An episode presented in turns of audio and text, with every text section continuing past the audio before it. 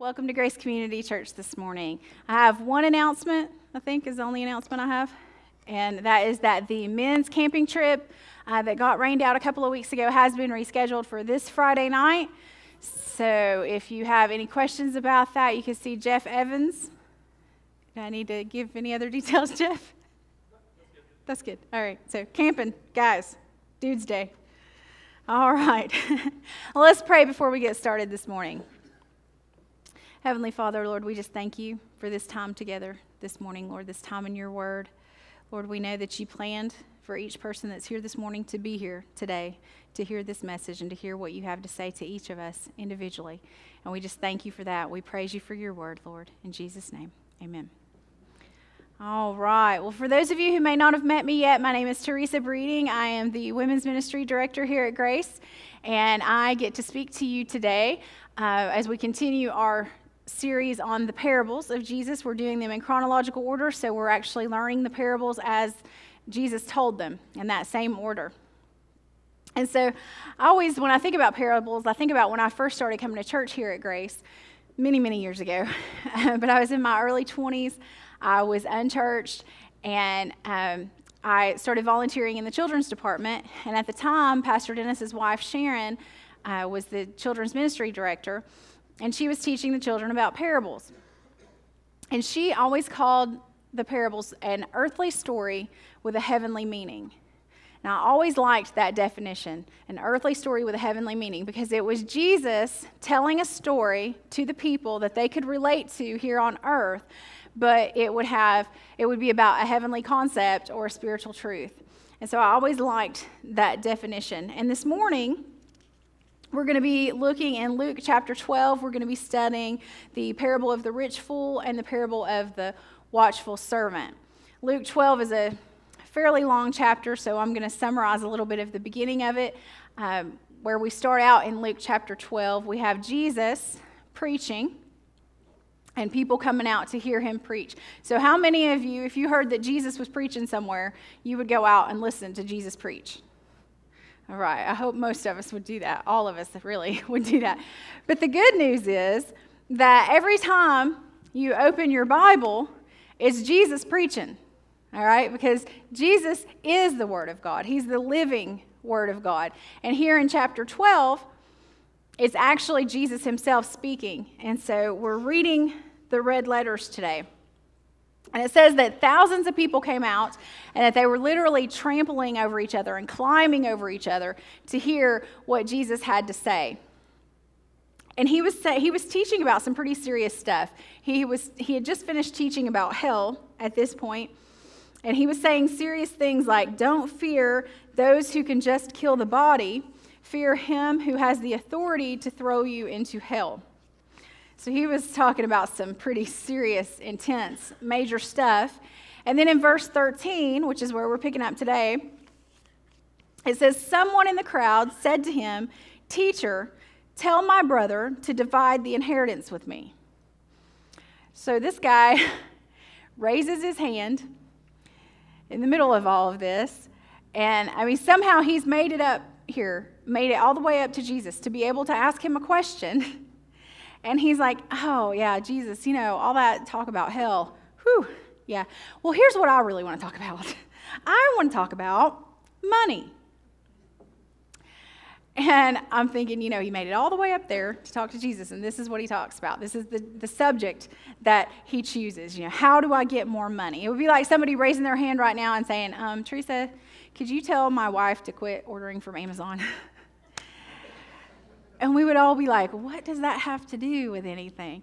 But the fact is, and I think we all have to admit that very often, and maybe even today, we come in here with one thing on our mind, and we don't want to hear anything else that God has to say. We come in here with that one thing on our mind. And I assure you, every time you come through those doors, that God has something to say to you. But it may not be on what you want to hear about. Okay, it may not be on the same subject. And that may be the fact today because today we're talking about money. And you know, we don't talk a whole lot about money around here. We don't even pass an offering plate here at Grace. Uh, we don't beg you for money or ask you for money because we believe that that's between you and God. And so we're not going to make you give any more than we would make you read your Bible or make you pray. But it's not because it's not important.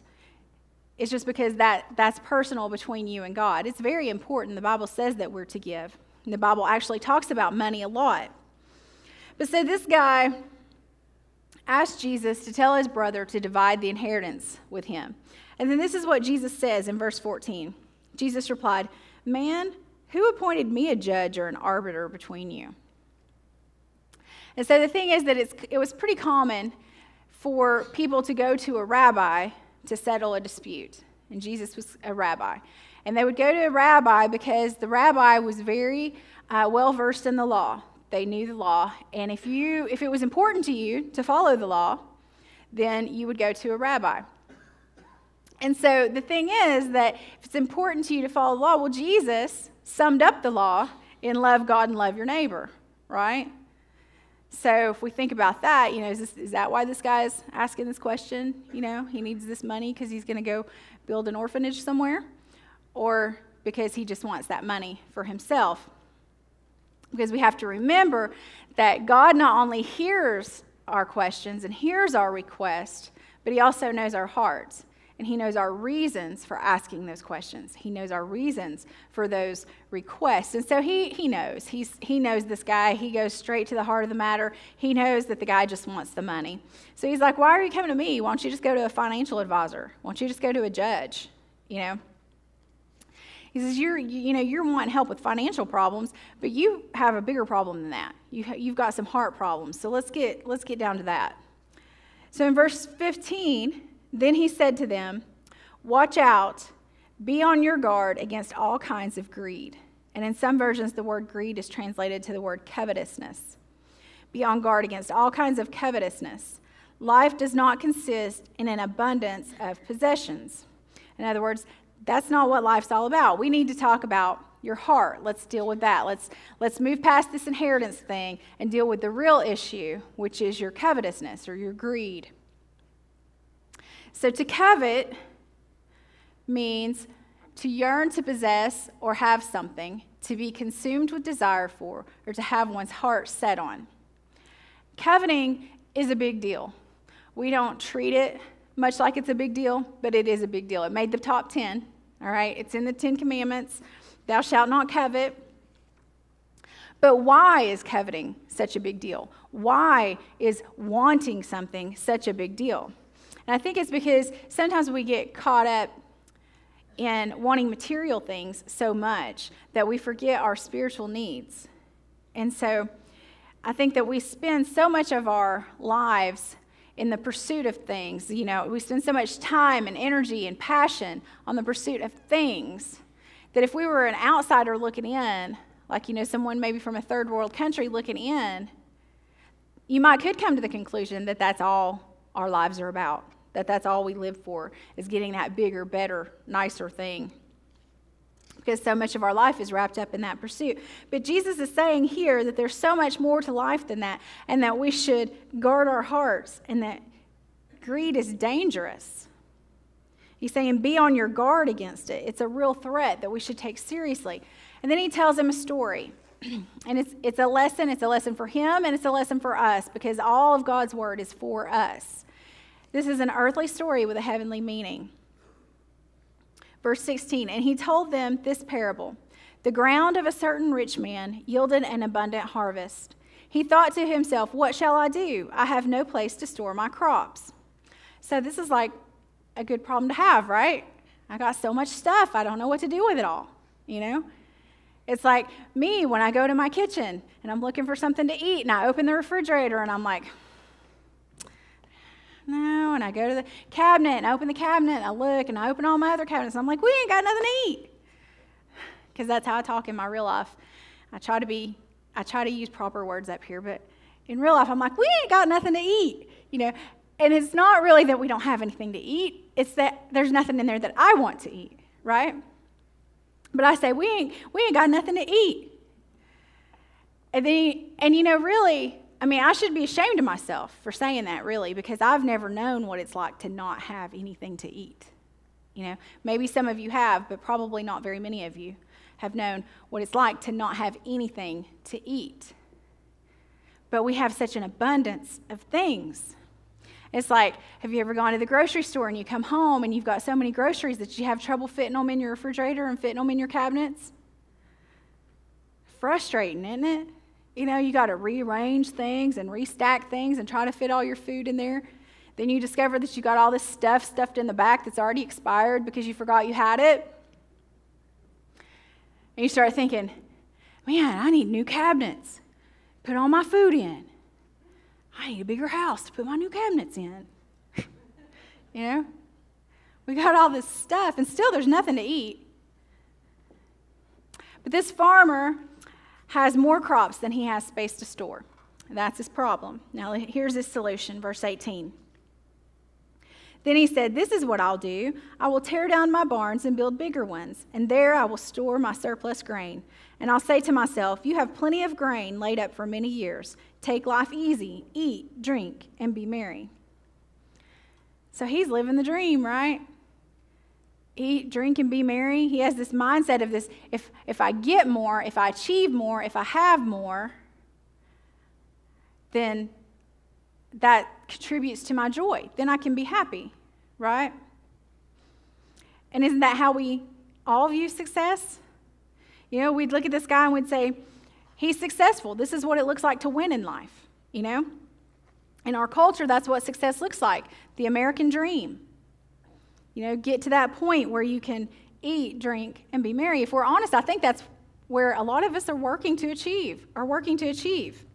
So this guy could be a role model for us. But here's the twist in the story. Verse 20. But God said to him, You fool. You fool. So, wait a minute. This guy that we're just looking at, that we're just admiring, that we're wishing that we could be like, God looks at him and God calls him a fool. But why? Because in my mind, he's kind of savvy. You know, he's had a successful farming business, he's put his money aside, he's able to retire well. You know, that's the good life.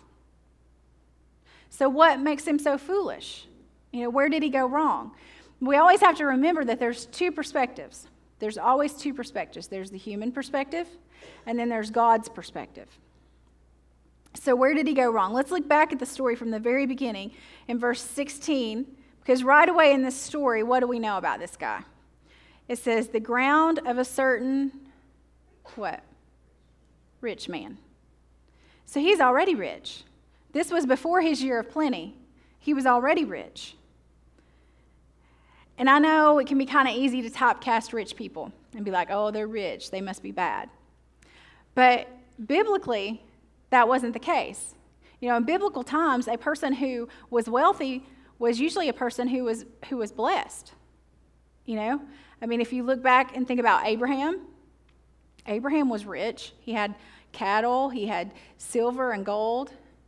Look at, at King Solomon, rich. Job, rich. And so this man wasn't a fool because he was wealthy, because there were plenty of good people in the Bible who were wealthy. There were plenty of corrupt wealthy people as well, and corrupt poor people. Okay, so good and bad is not hinged on wealth. So it's not wrong to be wealthy. However, the Bible does have a lot of strong warnings directed towards wealthy people because it's easy to get so caught up in your wealth that you start to think that you don't need anything, including God. So you forget God. So we all have to be careful of that. Prosperity is a, is a tough test to pass, and the Bible speaks of it often. But this parable is not condemning wealth. Okay, the parable is showing the foolishness of greed. And no matter where your income bracket is, this is something that we all have to be aware of. But in this case, he's already rich, yet it's not enough. So, who is he thinking about? I'm going to read this story again, and I want you to notice the self centered emphasis here. It says, The ground of a certain rich man yielded an abundant harvest. He thought to himself, because we all know that great decisions come when we think to ourselves, right? When we don't consult God and we just decide on it on our own. I'm kidding. Don't write that in your journal. Um, but he says, What shall I do? I have no place to store my crops. Then he said, This is what I'll do. I will tear down my barns and build bigger ones, and there I will store my surplus grain, and I'll say to myself, You have plenty of grain laid up for many years. Take life easy, eat, drink, and be merry. So he has a pretty good trinity going on right here, right? Me, mine, I. But again, it's not wrong that his fields produced plentiful. Financial success is not the problem, it's what he did with it. It was his mindset about it, it's what he didn't do with it. It was his idea of the increasing the amount of things in his life could make him happy, and he didn't think about others. Because those who think that their happiness is tied to prosperity in life, those people will take and hoard every blessing that comes their way. And the mistake that he made is that he assumed that this money that he, had, that this crop that he had come upon, that this blessing that he had come upon, just like the just like the guy with the inheritance, the farmer wasn't expecting this extra.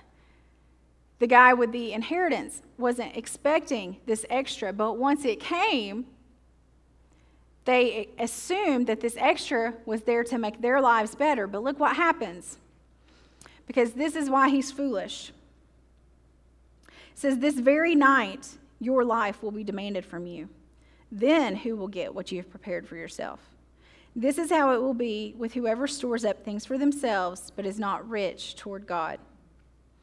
You know, I wonder how Jesus said this because when I've read it in the past, I always read it as if Jesus is saying it with frustration. But now that I've been studying it, I wonder if he says it with pity and with sadness you know, like, you fool. Who's going to get your stuff now? You know, all this stuff you've stored up for yourself, and who's going to get it now? Someone else. Because, you know, generosity is a limited opportunity. There's going to come a time when time's up. And God's going to look at you and He's going to say, What did you do with what I gave you? You say, Remember that time I gave you that extra? What did you do with it? Did you give it to those who didn't have any? Or did you hoard it away for yourself and build bigger barns? So now do you see how foolish? He was foolish because he was living like this life is all there is. He's living it for himself, and Jesus is like, You're a fool. You missed your opportunity. You thought life was all about you. That life doesn't consist in the abundance of possessions there's more to this life than this life. It's like we put all our hopes and our dreams in our stuff, and this guy's so passionate about his inheritance and his brothers keeping him something, keeping something from him. And Jesus, fix this. And Jesus is like, stop fighting over money. You can't take it with you. You got bigger problems than money. You need to watch your greed. You know, he didn't even deal with the inheritance issue. He went beyond that and he went straight to the heart of the issue. And he says, Be on guard. Because listen, when we think that somebody's trying to get something past us, trying to cheat us out of something, we get on our guard, right? And Jesus is saying, You don't need to be on your guard about this. You need to be guarding your heart against your greed. So, how do we protect ourselves? Because greed, I'm telling you, greed is sneaky and it will sneak into your heart and it will sneak into your mind before you even know it and it will affect every part of your lives. So that's why we have to be aware. So, how do we protect ourselves? Look back at verse 21. It says, This is how it will be with whoever stores up things for themselves, but is not rich toward God. So, this is how it is for people who are not rich toward God. So, we protect ourselves by being rich towards God. But what does that mean? Well, Jesus uses it in a contrast because, on the one hand, you have people who are laying up treasure for themselves, and on the other hand, you have people who are being rich towards God. So they're opposites. So you could put it this way and say that we are rich towards God when we are generous to others. We can do things with, God, with our money that honors God. We can honor Him with our money. We have the ability to do that and to bring Him pleasure through that. So here's the question Do you think that every blessing that comes to you is for you? So, I mean, this guy had a good year, right? He had extra, he had more than he thought he would, and he assumed that the extra was all for him. And you know what assuming does it is not good to assume. So, but I see how he can think this, right? I see how he can think this. He's thinking, it's my farm, it's my field, it's my crops, it's my extra, right? I see how he can get there. The irony, though, is that he's a farmer. And if anybody knows that your li- livelihood depends on God, it's a farmer, right? But he may have felt like, you know, this is my land. But who made that land? God. He may think, well, I planted the seeds. Well, who made the seeds? God. Who made the rain that watered the seeds? God. Everything we have is of God and from God. Even if you're not a farmer. Even if you're not a farmer, it, you know, well, I, I earned that by the sweat of my brow. Well, who made that brow? I'm smart. I used my brain. I made that happen. Who made that brain? Who gave you that ability? God. Everything that we have is of God and from God and through God and for God. If we viewed life like that, if we viewed life like that, if we saw God behind every situation, maybe we would view extra differently. So when you have extra, do you assume the extra is all for you? And I'm not trying to talk about socialism. I'm not trying to talk about, you know, government enforced distribution of wealth. But I'm talking about this is about you work hard you know, because the Bible says if you don't work, you don't eat. If you have the ability to work and you choose not to, you don't eat. But I'm saying you work hard and you be generous. Both. Work hard and be generous. And I'm not saying that you can't keep some for yourself because I believe that God wants you to keep some for yourself. He's blessing you.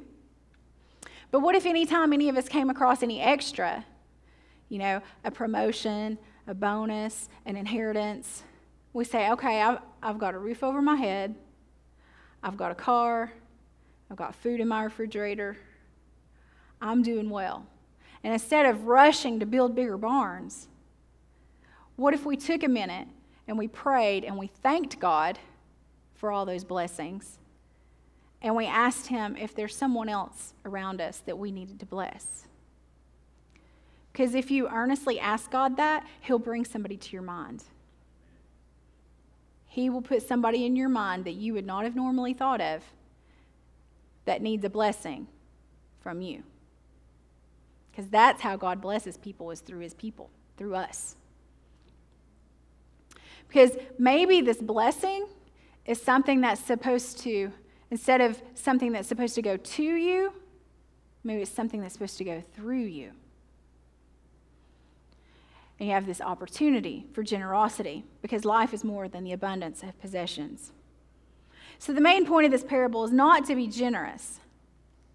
The main point is to watch out for the dangers of coveting and greed. He tells a story of this guy who lives his life in a selfish manner. And he's selfish rather than generous, and then he died. And he says, okay, let's examine his life choices. Now, do you want to rethink yours? You know, that's, that's kind of the point of the story. But the main point is, is not just to watch out for greed, but it's, it's that generosity guards against greed. That's how you can keep from being greedy, is to be generous. But uh, don't get me wrong, it's not bad to want things. If you're not careful, though, you'll start wanting those things more than you want Jesus. That's where the problem comes in. And Jesus has gone to prepare a place for us that is so much better than any HGTV home makeover that we could ever dream up. So much better. So you need to check your heart. I need to check my heart and make sure that we don't want these things more than we want Jesus. And some of you say, well, you know, if God gave me a lot of money, I would totally be generous with it. Well, let me say this if you're not generous right now, God's probably never going to give you a lot of money. He's not. Because the Bible says that he who is entrusted with a little can be trusted with much. And the context of that is finances. So if you're trustworthy with little, he'll give you some more. But if you can't handle what he's already given you, then why in the world would he give you more? And I'm not saying that we, we give in order to get, but we want to be good stewards, and good stewards are more likely to have God to entrust them with more for their stewardship. It's not how much you get, it's what you do with what you're given and your heart's motivation behind that. So, now what should he have done? Well, he should have spent some money to pay his bills. You know, it's okay to take care of himself, but he should have been generous towards God and towards others. And it's like I think about the, the best modern day example of this that I could give you would be uh, Pastor Rick Warren. Many of you are familiar with Rick Warren. He's a pastor of Saddleback Church out in California. And actually, we have a couple in our first service that used to attend Saddleback uh, under Rick Warren. But he wrote The Purpose Driven Life. How many of you have read The Purpose Driven Life book? Okay, quite a few of you. Uh, it's a great book, fantastic book. We actually have some of them here if you wanted to get one uh, because we went through it as a church years ago. Uh, but it's a fantastic book. It's, the, it's actually the best selling book in the English language other than the Bible. Yeah, so it sold a lot of copies, a lot. And he made a lot, a lot of money off of that book. And so, what did he do with that money? Well, first, he paid back, I think it was like 25 years of salary to his church. Everything his church had ever paid him, he paid back to his church. And then he began reverse tithing. So he started giving away 90% of his income and keeping 10%. And let me tell you, that 10% is still a lot. and so, you know, I think if, if Rick Warren lives in a big house, which he probably does, and if he drives a nice car, and if he has a big comfy chair in his living room and heated seats in his car, I don't think Jesus is mad about that. I don't think, I think Jesus is like, good for you, get the heated seats, you know? because he knows his heart and he knows he's generous. And you know, we have that opportunity as well. Maybe with a few less zeros and maybe with some different percentages, but we have that percentage as well. You know, you say, well, if I was rich, then I would be generous. If I, if I was rich, then I would tithe, you know. Then I would challenge you to define rich, you know, because if you have a roof over your head and clean water to drink, then by the world's standards, by the world's statistics, you are rich. I am rich. We are rich. Not to mention if you have a car to drive, air conditioning in your house, food in your refrigerator and your cabinet and your pantry, electricity to charge your cell phone that's connected to your Wi Fi. I mean, I can keep going. We are rich. And there's nothing wrong with that. There's nothing wrong with that unless you worship your wealth more than you worship God. Because, see, God actually wants to bless you. He doesn't require you to live in a cardboard box and beg for food to be pleased with you. He wants to bless you so that you can bless others. And then He can bless you some more, and you can bless others some more. And it's just a win win situation, right? Win win for everyone. He wants you to be a good steward. He wants you to work hard and pay your bills and take care of your family and give to your church and contribute to your society. Leave a legacy, make a difference. And then when you get to heaven, he can look at you and say, Well done, my good and faithful servant. You didn't worship your wealth, you worshiped with your wealth. It's a huge opportunity. And do you see the irony in this story? These two guys are fighting over an inheritance. Do you know why they have an inheritance? Because somebody died. You know why you don't have to fight over an inheritance? Because Jesus died. And as a child of God, the inheritance that you have coming to you is greater than you could ever ask, dream, or imagine. So listen to me, please, like the title of my sermon said. Don't settle for the American dream. Have the kingdom of God dream. Don't live for that day when you can eat, drink, and be merry. That day may never come. I'm sure, enjoy your life.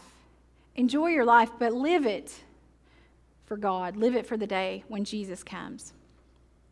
Which leads me to our next parable in verse 35, where Jesus is talking about preparing for his return. he says, Be dressed, ready for service, and keep your lamps burning, like servants waiting for their master to return from a wedding banquet, so that when he comes and knocks, they can immediately open the door for him. It will be good for those servants whose master finds them watching when he comes.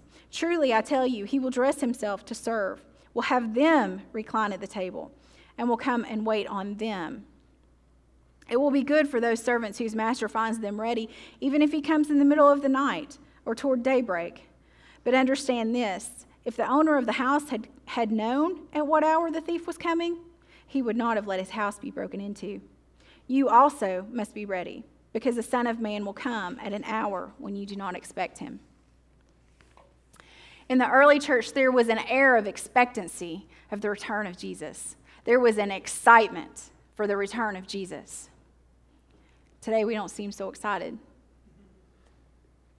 We need to live with an air of expectancy, with an air of excitement. And then we'll be ready no matter when He comes, whether it be 11 o'clock on Sunday morning or 11 o'clock on Friday night. We're ready. So here's the thing to be ready, we have to get ready. He's coming at an hour that we don't expect him. Not because he's trying to sneak up and surprise us and catch us doing something we're not supposed to do. He's told us he's coming, right? It shouldn't be a surprise. He's told us he's coming. But it's just like in the days of the flood. All of the people, they were eating and drinking. They were getting married. They were just living these normal lives. And then the flood came and swept them all away, except for Noah, because he was ready. So, how do we get ready for the coming of Jesus? It said, Be dressed and ready for service. And some versions say, ready for action. The King James Version says, Gird up your loins. I like that one.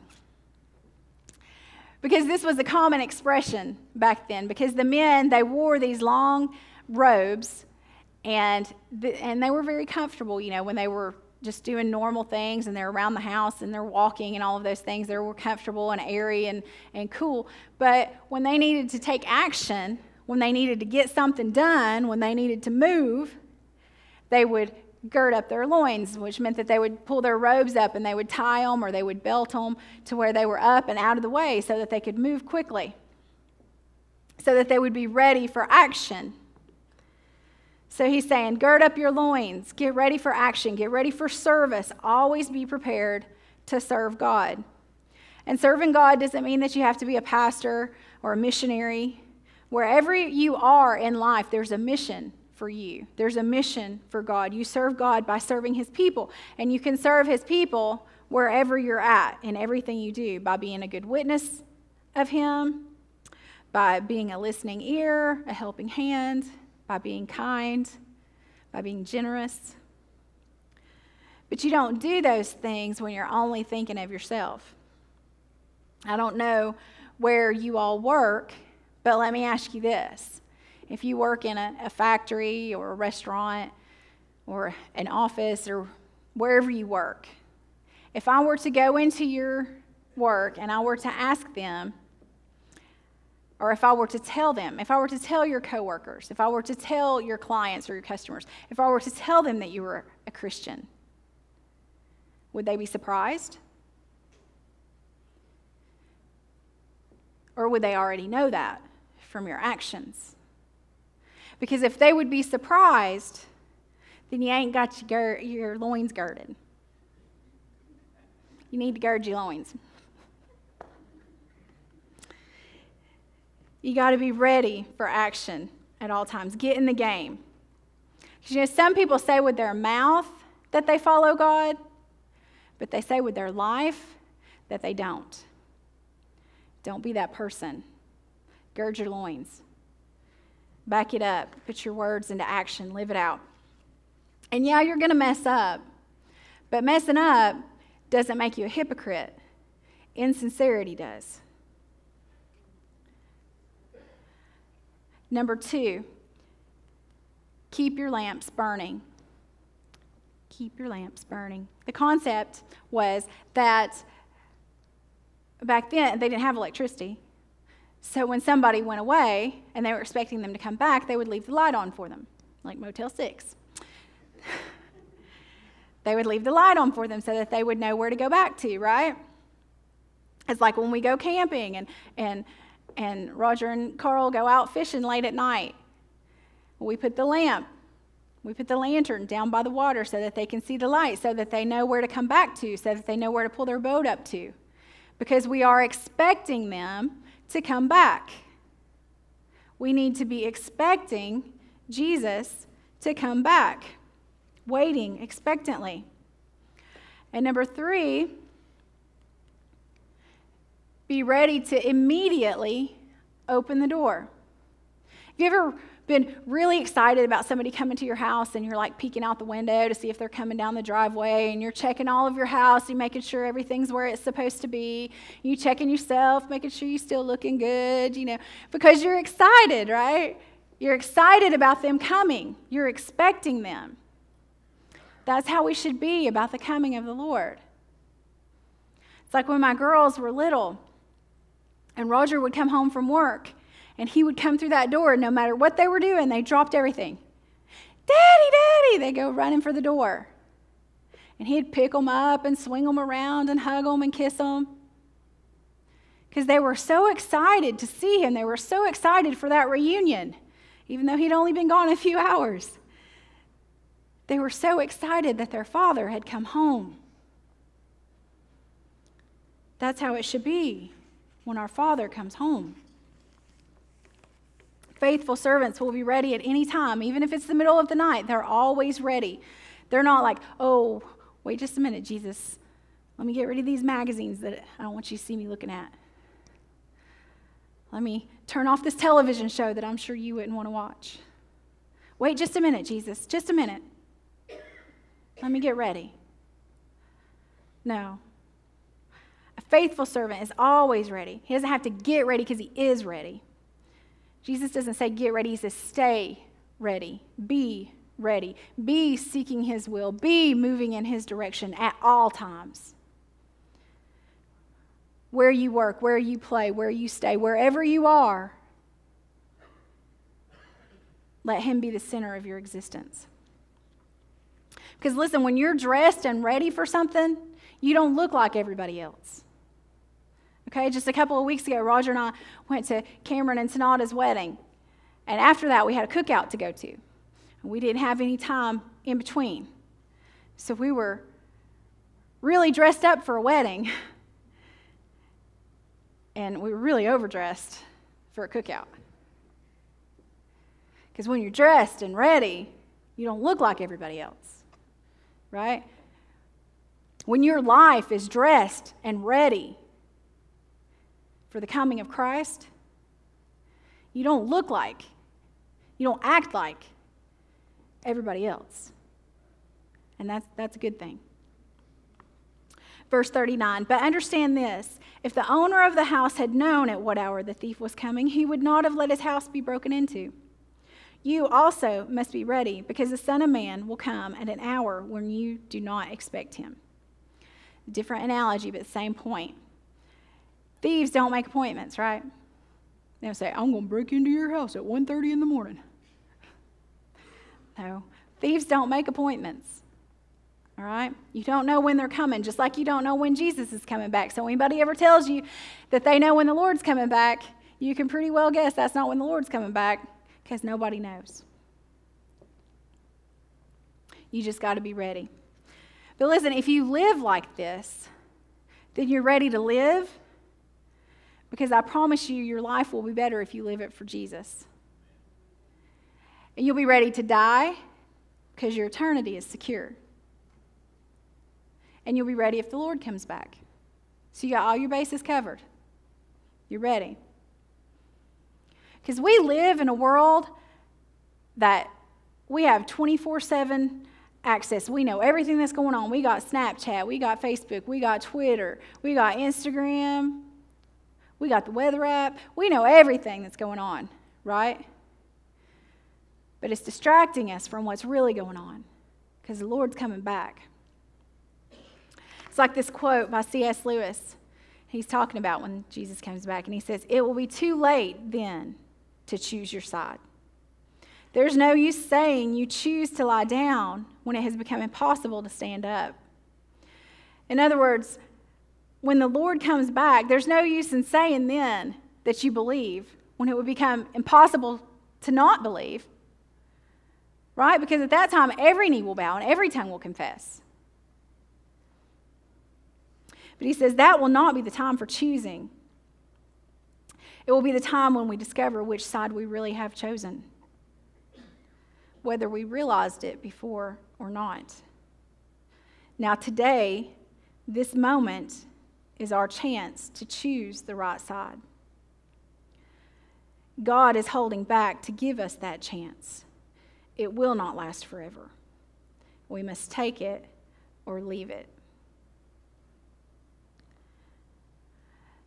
So, the bottom line is the only way to be ready when He comes is to be ready all the time. To gird up your loins, to keep your lamp burning, to be ready to swing that door wide open and welcome your Father home.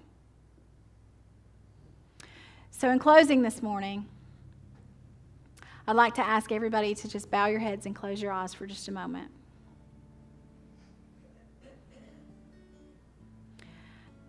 I'd like you to get real personal for just a moment.